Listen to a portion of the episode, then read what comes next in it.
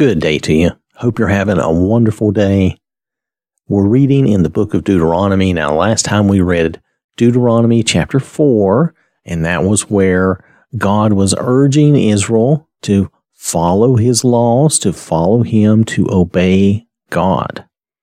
Now, this time, in chapter 5, we're ready to read. This is going to be about the Ten Commandments again. Now, remember, they're getting ready to go across the Jordan and possess the promised land. And God is recounting and going through all these things with them so that they'll be encouraged and remember to do the right things. So this is Deuteronomy chapter 5. I am reading in the Amplified Bible. Then Moses summoned all Israel and said to them, "Hear, O Israel, the statutes and judgments, legal decisions, which I am speaking today in your hearing, so that you may learn them and observe them carefully. The Lord our God made a covenant with us at Horeb. The Lord did not make this covenant with our fathers, but with us, all of us who are alive here today. The Lord spoke with you face to face at the mountain from the midst of the fire. I was standing between the Lord and you at that time to declare to you the word of the Lord. For you were afraid because of the fire, and did not go up the mountain. He said, I am the Lord your God who brought you out of the land of Egypt, out of the house of slavery. You shall have no other gods before me. You shall not make for yourself an idol as an object of worship, or any likeness, form, manifestation, of what is in heaven above, or on the earth beneath, or in the water under the earth. You shall not worship them, or serve them, for I, the Lord your God, am a jealous, impassioned God, demanding what is rightfully and uniquely mine, visiting, avenging the iniquity, sin, guilt of the fathers on the children, that is, calling the children to account for the sins of their fathers, to the third and fourth generations of those who hate me, but showing graciousness and loving kindness to thousands of generations of those who love me and keep my commandments." I want you to notice a difference there in what God is saying. Yes, visiting the iniquity of the fathers on the children of those who hate me, going to the third and fourth generations of those who hate me, who are against God, right? But showing graciousness and loving kindness to thousands of generations of those who love me and keep my commandments. When you turn to God, all of that iniquity goes away. When you come to the Lord and He sanctifies you and He cleanses you of your sins, all of that goes away. Okay? I just want us to see that and realize that. You shall not take the name of the Lord your God in vain, that is, irreverently, in false affirmations, or in ways that impugn the character of God. For the Lord will not hold guiltless, nor leave unpunished the one who takes His name in vain, disregarding its reverence and its power. Now, this could be partly why the Jews stopped saying the name of God, Yahweh. Is that, they didn't want to take the name of God in vain. They didn't want to be irreverent. They didn't want to somehow impugn the character of God by using it incorrectly or saying it incorrectly. I just mentioned that as an aside because this would be a very important thing to them that He's telling them. We should also consider that and think of that in a very realistic way. When we refer to God, when we refer to the Lord, when we refer to Yahweh, now, technically, Yahweh is the name. The other words are titles or Like God is really a generic term, but the way we use it is the God of the Bible. But regardless, when we refer to God in some manner, be it Yahweh or the Lord or God, we should take that seriously and not somehow use it irreverently, or definitely not use it for false affirmations. That's basically lying. And we don't want to, as a Christian, we do not want to cause the character of God to be shown in some bad light. We want to make sure that we're accurately portraying the Father the way He is. We want to make sure that we get that right. So, again, a little more to think about there. That's a pretty serious commandment right there when we think about it. That doesn't mean we should overdo it and take a lot of things to an extreme. But, because like the Jews, they got to where they wouldn't even say the name of God. And that's going to a different extreme, to such an extreme that some knowledge and information is lost, and that was not God's intent with this. So, all right, let's continue on. Observe the Sabbath day to keep it holy, set apart, dedicated to God, as the Lord your God commanded you. 6 days you shall labor and do all your work, but the seventh day is a Sabbath, a day of rest dedicated to the Lord your God. On that day you shall not do any work, you or your son or your daughter, or your male servant, or your female servant, or your ox, or your donkey, or any of your livestock, or the stranger who stays inside your city gates, so that your male servant and your female servant may rest as well as you. You shall remember with thoughtful concern that you were a slave in the land of Egypt, and that the Lord your God brought you out of there with a mighty hand and by an outstretched arm. Therefore, the Lord your God has commanded you to observe the Sabbath day. Honor, respect, obey, care for your father and your mother, as the Lord your God has commanded you, so that your days on the earth may be prolonged, and so that it may go well with you in the land which the Lord your God gives you. You shall not murder. You shall not commit adultery. You shall not steal. You shall not give false testimony, that is, lie, withhold, or manipulate the truth against your neighbor, any person.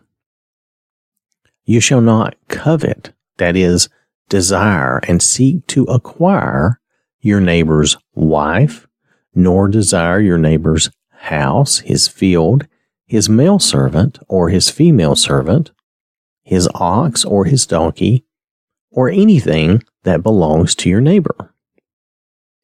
So I want us to stop here for just a moment.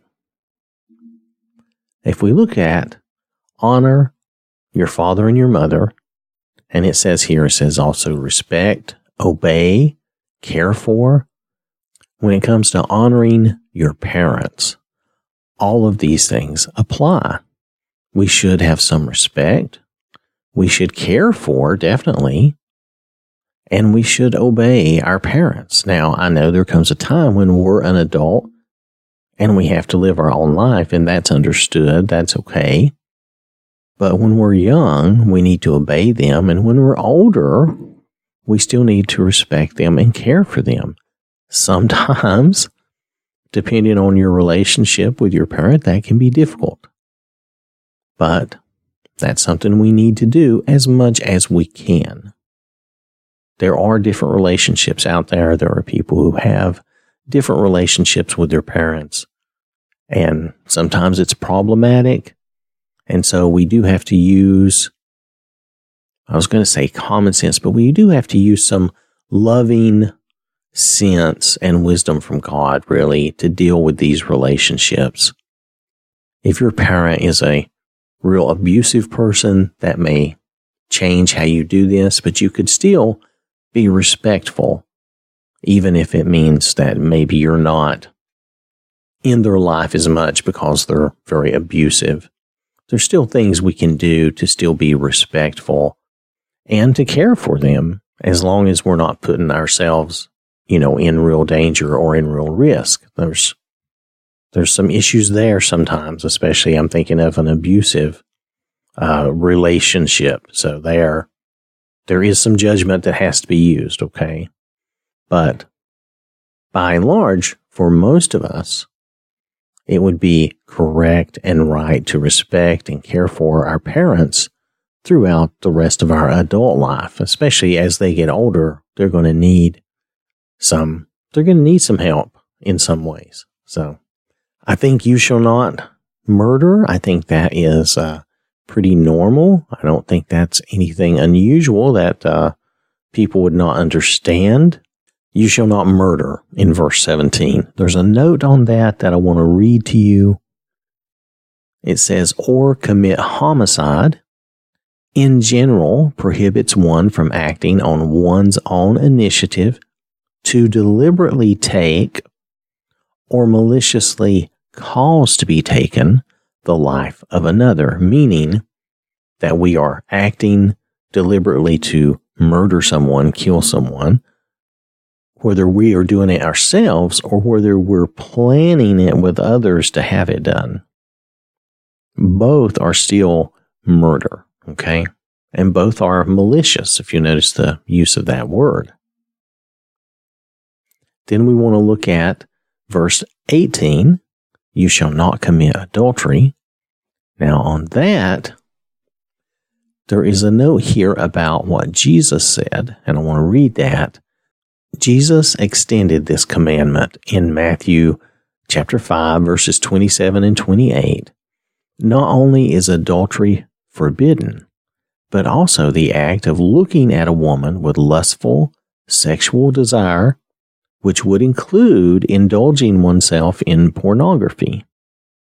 So the idea, the way Jesus brought this forward, was that simply the act of lusting and desiring is a sinful thing.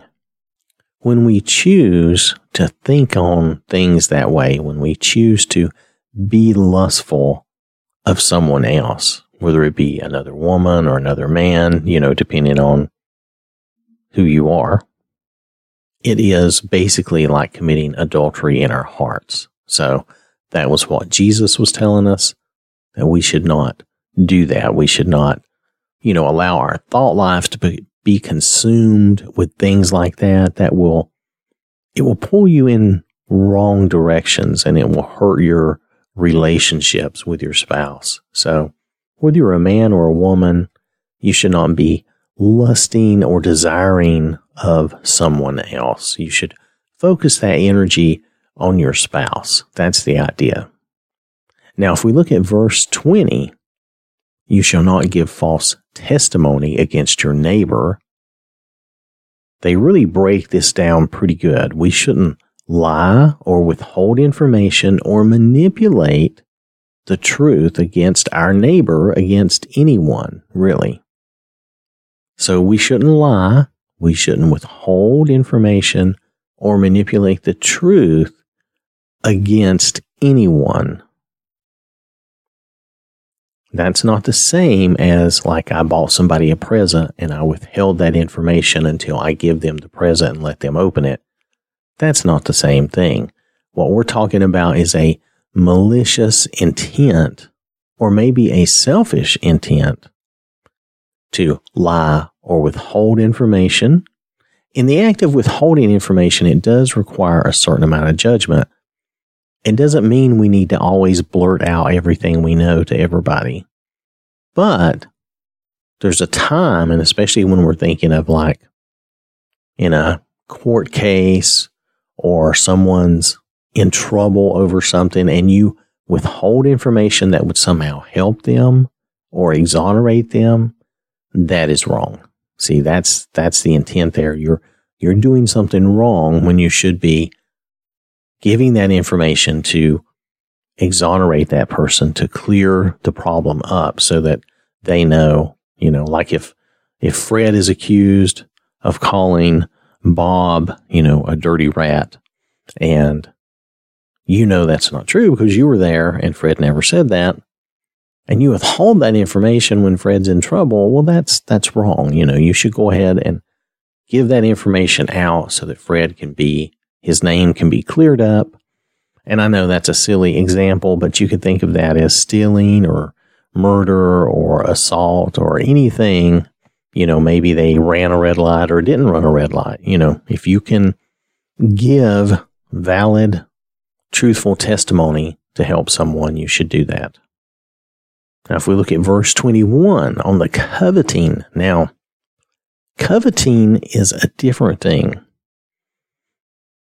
I've said this before, and it's not the same as recognizing a good idea. You might see a friend of yours, and they may have purchased a particular vehicle or tool that you go, oh, wow, that's a good tool, or that's a good vehicle. I'm going to get one of those. That's not coveting. That's recognizing a good product or a good idea and saying, wow, I'm going to do that because that was a good idea. Coveting is when you desire and seek to take away from someone what they have. When you want your neighbor's wife, well, you want her for yourself. You don't want him to have her. If you want your neighbor's house, you want to take it from them. You don't want them to have it. There's a certain maliciousness to coveting. It's not just coveting, I want something like that. It's coveting, I want that, and I want to take it away from them. And there's a certain amount of greed that goes with it too. I want that to be mine. So notice all the things listed here could be things that you would covet and you would want to take away from them, that then they wouldn't have it. If you take it from them, they will not have it.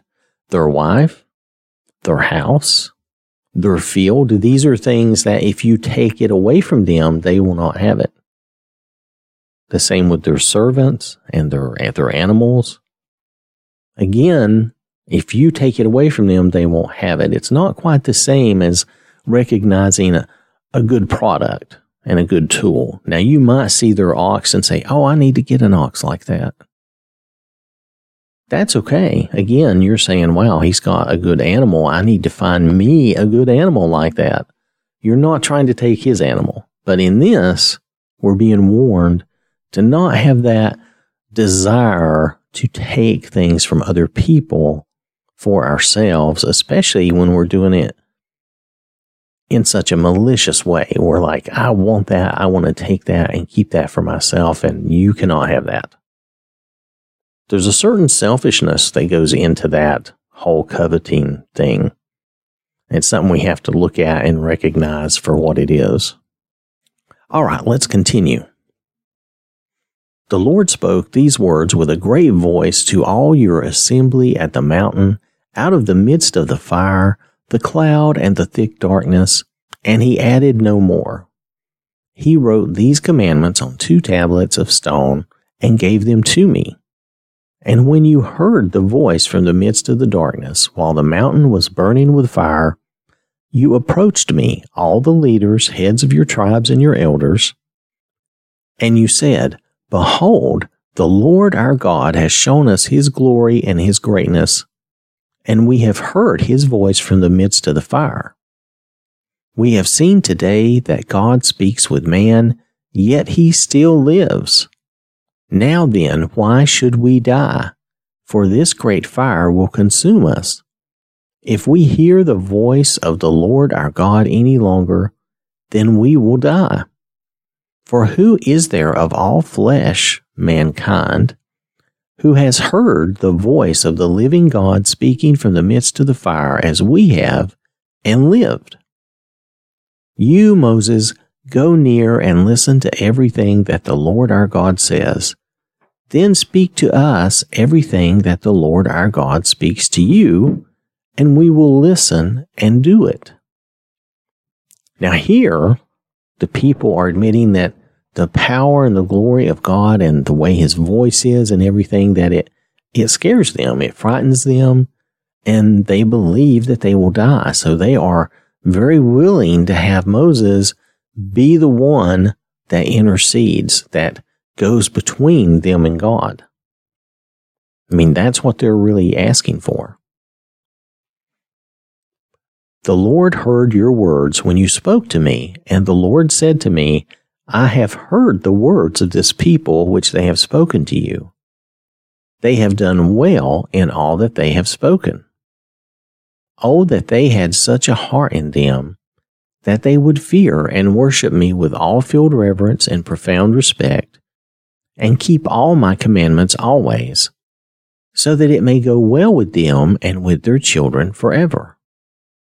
Go and say to them, return to your tents. But as for you, stand here by me, and I will tell you all the commandments and the statutes and the judgments which you shall teach them, so that they may obey them in the land which I give them to possess. Therefore you shall pay attention and be careful to do just as the Lord your God has commanded you. You shall not turn aside to the right or to the left, deviating from my commandments. You shall walk, that is, live each and every day in all the ways which the Lord your God has commanded you, so that you may live, and so that it may be well with you, and that you may live long in the land which you will possess. So I want us to pay special attention to what God is saying here. It still applies to us today. When we walk, that is, live each and every day in the commandments of God, when we walk and live according to what He has told us to do. And I'm looking specifically now to the Gospels from Jesus. But when we walk and follow our Lord, then we will live, and then it will be well with us, and we will live long. So there's a certain promise here. If we will walk in God's commandments, if we will follow what He says, then we will live. We will have a good life, and it will be well with us. See that? So these are promises that He gives us. It doesn't mean we won't ever have any trouble, or that everything will always be like super easy and you can just like cruise along. No, the Lord will still ask a lot of things of us. We still have this requirement to share the Word of God. But our life will be a lot better following Him when we follow what He has taught. Then things will be well with us. In verse 29, it says, oh, that they had such a heart in them. Now, this is the Lord speaking. That they would always keep my commandments so that it would go well with them and their children forever. So there's definitely an implication here that if we will follow the Lord properly, if we will always follow God, that things will go well for us. We can have our faith and trust in Him. And He will take care of us and watch over us. So I want to thank you for listening.